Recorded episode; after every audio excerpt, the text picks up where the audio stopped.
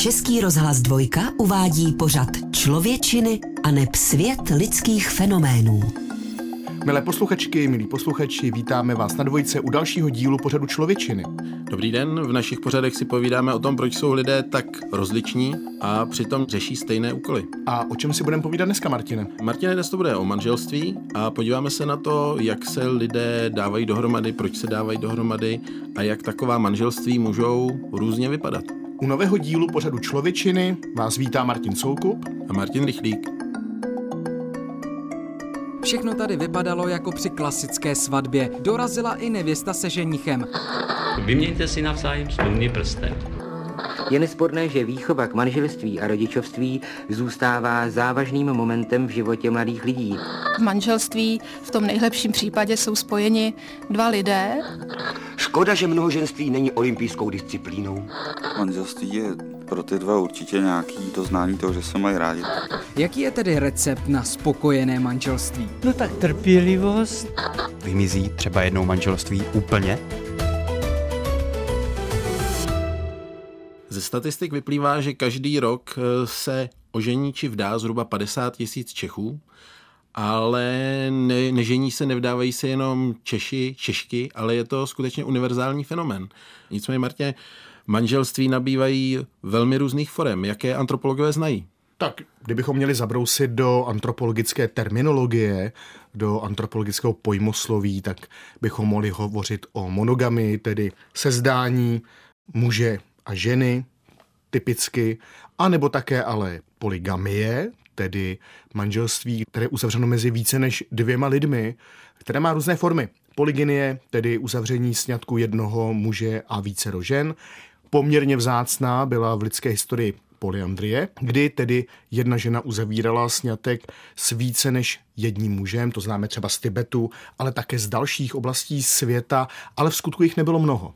Když si vybavuji, tak třeba v Nepálu nebo u indických todů, ale myslím si, že je lidem známější a dá se říci i geograficky bližší polygynie, tedy víceženství, a víme, že třeba muslimové, arabové, že mohou pojmout, mají tu možnost pojmout až 4 ženy, jak praví Sunna, jejich klíčový text. Nicméně musíme říct, že to jsou skutečně možnosti, že hodně lidí žije v monogamii, i když mají možnost si pořídit legálně v dané kultuře více partnerů.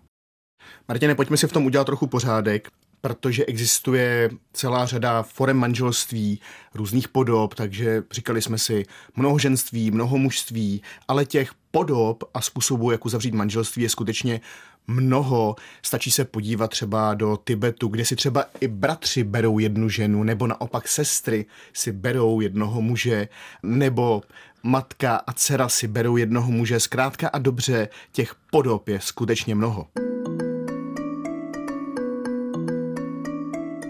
Táží se vás, Věro Čáslavská, zda dobrovolně vstupujete v manželství s přítomným Josefem Odložilem.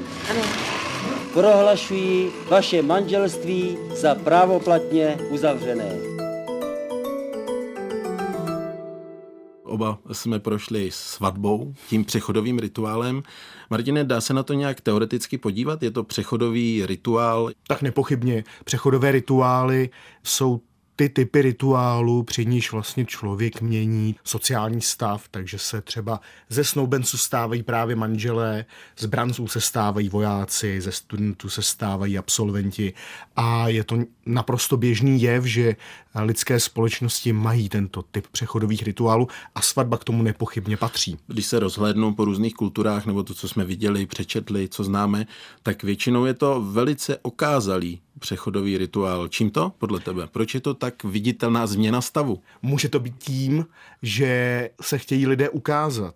To známe i z Česka, že když se konají některé svatby, tak jsou skutečně, jak si použil to krásné slovo, okázalé, jako kdyby říct, já na to mám, ale zároveň je potřeba si uvědomit, že v řadě společností, ve srovnání s tou naší, kde vytváříme nukleární rodiny, tak v řadě společností jde také o to, že se propojují třeba různé klany, různé rodové linie, protože v jiných společnostech, těch mimoevropských, velice často bývá příbuzenství klíčové. Pro nás vlastně příbuzenství za hranicemi té nukleární rodiny nebývá tak důležité. Ano, pro nás jsou důležití prarodiče, nejbližší strýcové, tety, ale bratranci, sestřenice se 4., 5. kolena pro nás velmi často nebývají tak důležité, zatímco v jiných společnostech ano.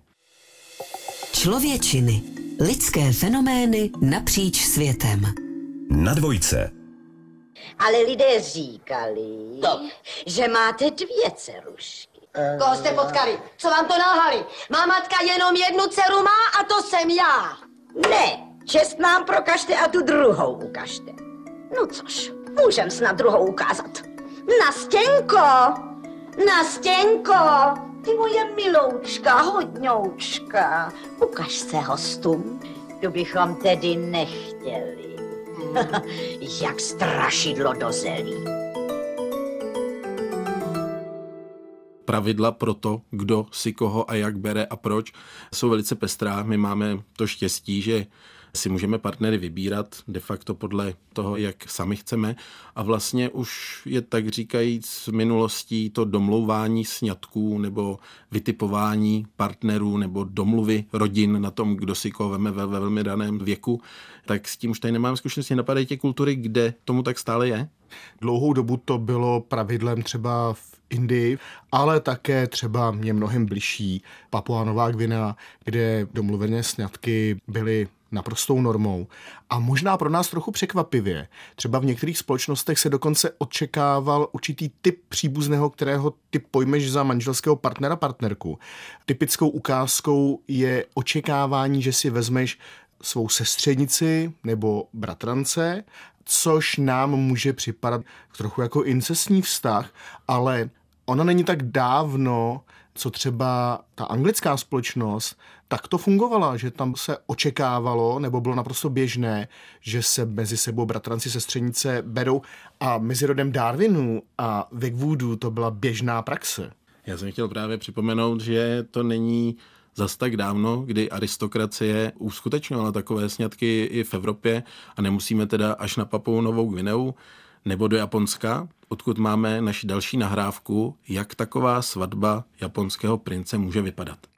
Bylo rozhodnuto prince oženit a nejvyšší dvorní činovníci začali hledat vhodnou kandidátku.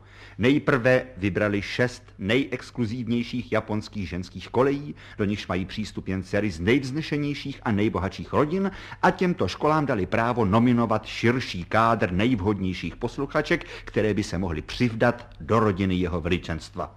Byla jmenována vědecká rada, která po podrobném prostudování fyzických, morálních i kádrových kvalit kandidátek navrhla několik desítek nejspůsobilejších a z těch pak císařský dvůr určil 15 finalistek.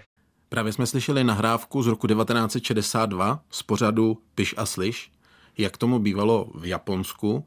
Martine, můžeš se podívat, třeba nějakým způsobem generalizovat, jestli tě napadá, co se na manželství dá univerzálního vysledovat? Existují nějaké všeobecně platná pravidla? Nemyslím si, že existují všeobecně platná pravidla, ale spíše naše očekávání. Třeba v našem prostředí se běžně očekává třeba, že manželka bude mladší než manžel, ale rozhodně toto nelze zobecnit.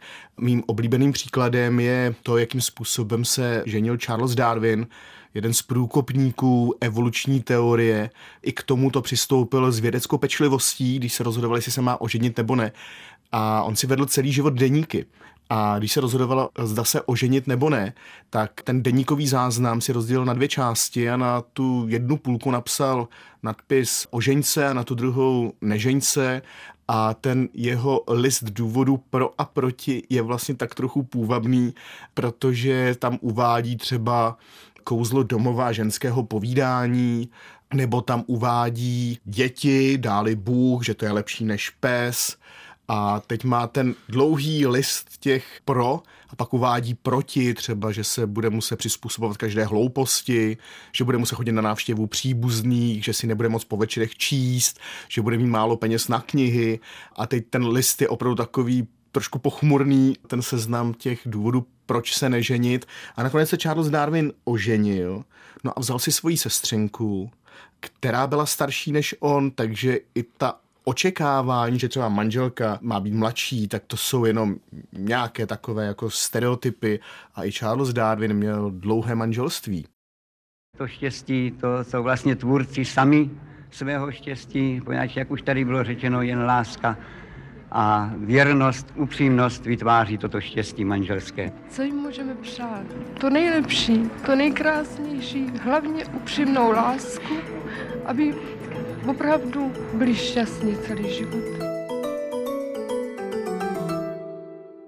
Mě by, Martin, zajímalo, jestli lze říct, že existují nějaké univerzální funkce manželství. Z mnoha kultur, dá se říct ze všech, které etnologie nebo antropologie zkoumala, tak známe univerzální platnost manželství, že byla všudy přítomna. A když se mě ptáš na funkce, tak si vybavím především třeba legitimizaci potomků. Víme, že ve starém Řecku, Římě, že to bylo velice důležité, aby řádní občané vzešli z legitimního manželství. Omezení sexuality, nárok na manžela, manželku, pak další věci, obživa nebo dědictví. Kdo, po kom, vdovec, vdova může dědit. Takže těch funkcí je hodně a dá se říct, že můžeme vysledovat opravdu v mnoha kulturách. Třeba to dědictví, tak antropologové práva našli i pravidla dědictví ve společnostech, jak jsou třeba severoameričtí komančové a další a další. Když na to takhle poukazuješ, že když jsme se bavili o mnohoženství, uzavírání sňatků, tedy s vícero ženami, tak to souviselo také s majetkem, protože to obvykle bylo povoleno mužům, kteří dokázali ty ženy zajistit, že to není jen tak, že si zkrátka někdo pojme vícero manželek a že to nebylo úplnou samozřejmostí. I ty komunity, které znám, tak ve chvíli se tam uzavíralo polygynní manželství, viděl jsem to v terénu, je to nadále, nikoliv úplně běžnou praxí, ale děje se to nadále třeba na Papui Nové Guineji, tak ale to byli pohlaváři, kteří dokázali zajistit těm ženám život, postavit jim domky a zkrátka dobře zajistit. Je to určitě složité žít v partnerství o více členech, kdy třeba i ty manželky můžou vytvářet nějaké aliance 2:1 a podobně. Nejenom to, Martine, ale když máš víc manželek, máš víc tchýní. Takže když to shrnu, Martine, funkcemi manželství je legitimizace potomků, řešení dědictví, dědického práva, omezení sexuality. A teď se nabízí otázka, jestli existuje nějaká společnost na světě, která by neznala manželství. Myslím, že není. Protože na to jsou empirické studie, přehledy a studie kulturních, univerzálních nebo lidských, které hovoří o tom, že manželství je skutečně v mnoha společnostech, ať už to jsou Apačové, Eskimáci, Češi, Slováci, skutečně univerzální a známo všem společnostem, které věda dodnes zná.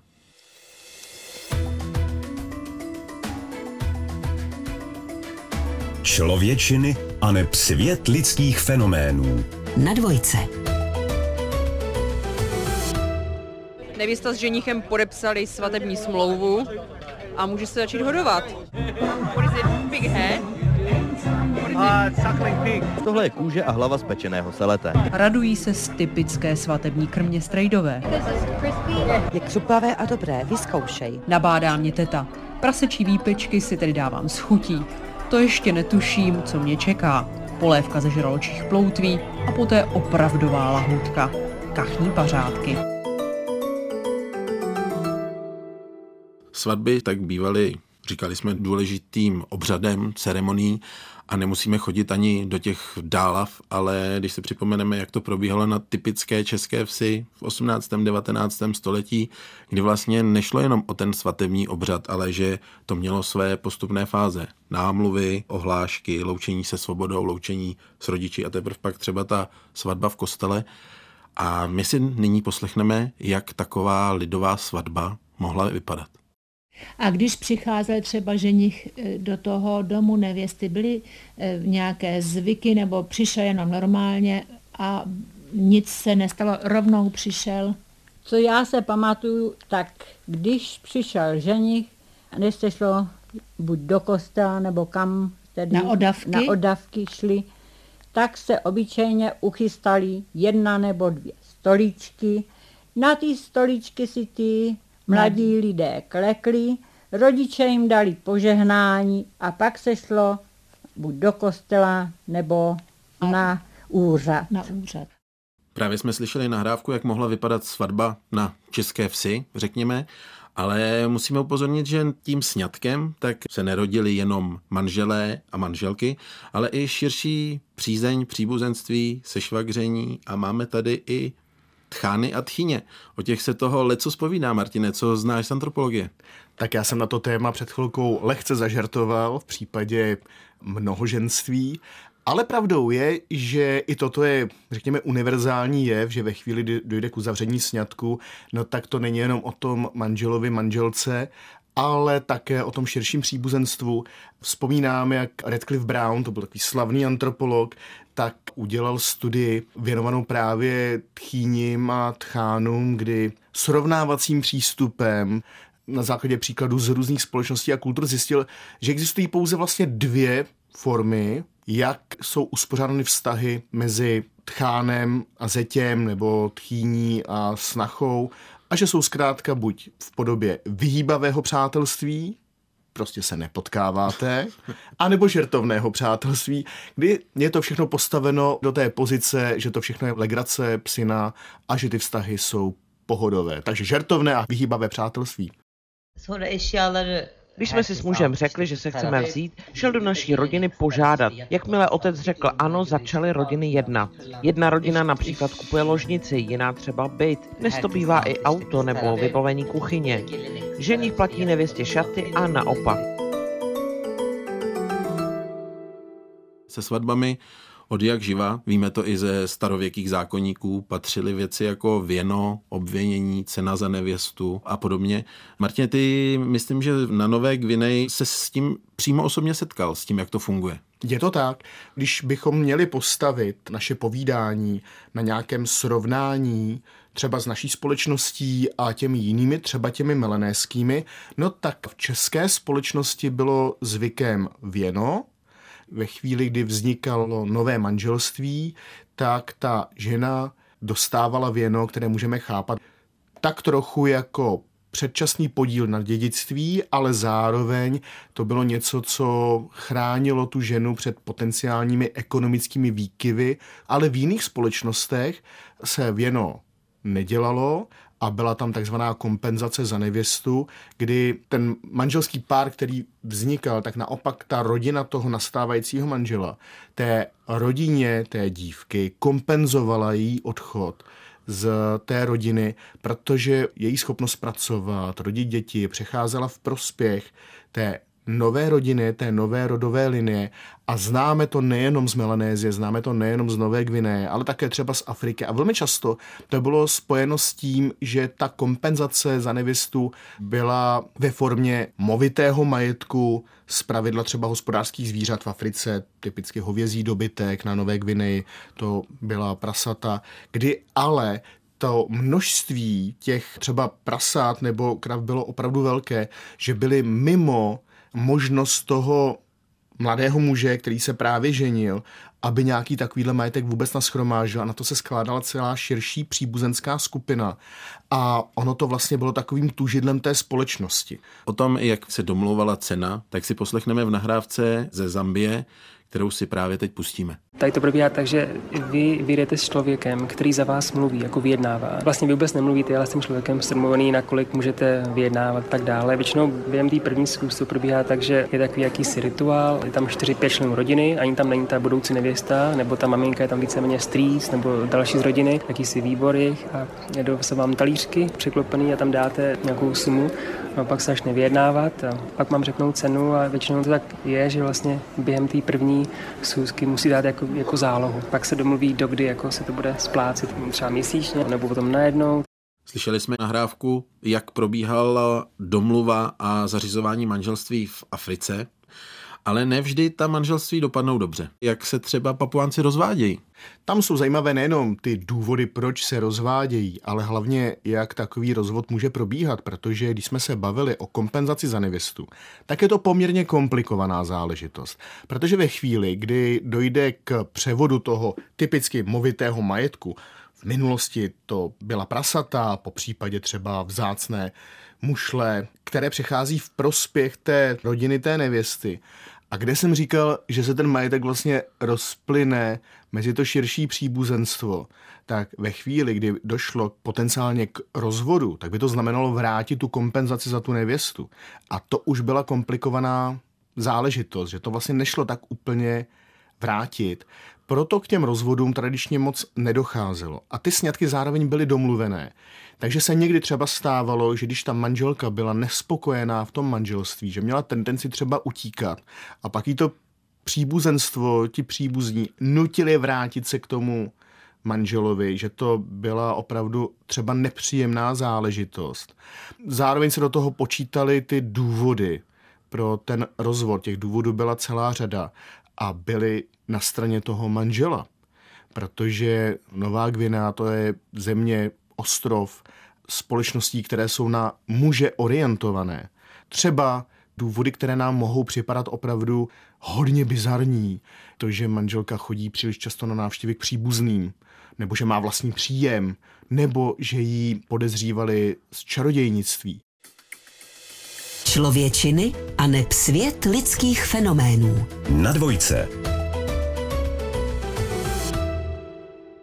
V dnešní době už to lidi berou takový, že to není nutnost, že to je opravdu už jenom o papírech a takový to stvrzení té pravý lásky, ale že už to není takový, jako to bývalo. Tak myslím si, že pro některý lidi už je to přežitek, zatímco některý lidi prostě to berou jako takový to zpečetění toho jejich vztahu.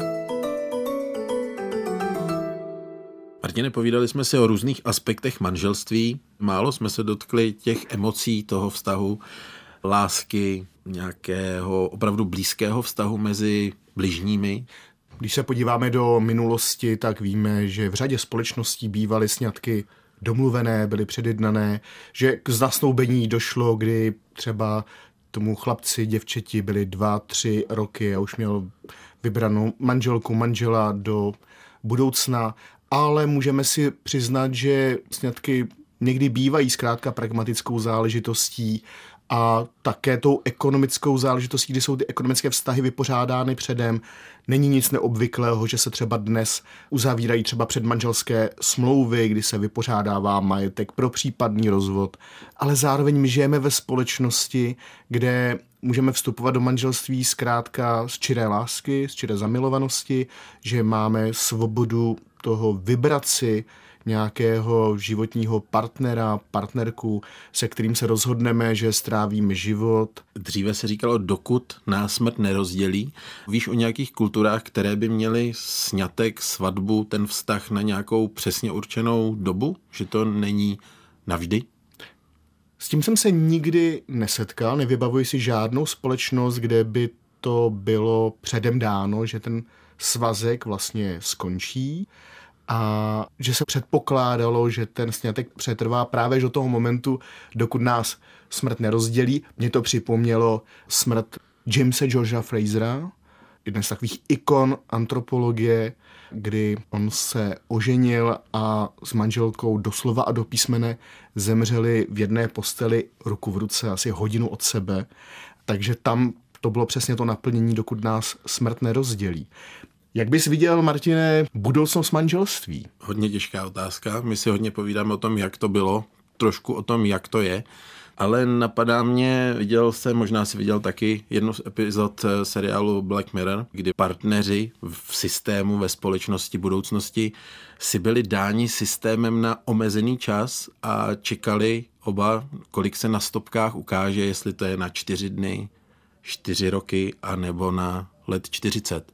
Takže kdo ví, jak se společnost vyvine a byla to zajímavá epizoda. Člověčiny a neb svět lidských fenoménů. Na dvojce. Milé posluchačky, milí posluchači, dnes jsme se věnovali dalšímu fenoménu, který nás všechny spojuje, a to je manželství, který nabývá opravdu rozličných podob. Povídali jsme si o tom, jak se berou a naopak třeba zase rozvádějí Papuánci a opět jsme se vlastně dobrali toho, že lidstvo je sice pestré, ale že jsme si jako lidé nesmírně podobní. Děkujeme vám, že nás posloucháte. Loučí se s vámi Martin Rychlík a Martin Soukup. Člověčiny, svět lidských fenoménů. Poslouchejte na webu Dvojky, v mobilní aplikaci Můj rozhlas a v dalších podcastových aplikacích. V tomto pořadu jsme citovali z filmu Mrazík režiséra Alexandra Roua. Autory scénáře byli Nikolaj Robertovič Erdman a Michail Volpin. Vyrobilo studio Gorky v Sovětském svazu v roce 1964. Českým distributorem na DVD byl Bonton Home Entertainment 2003.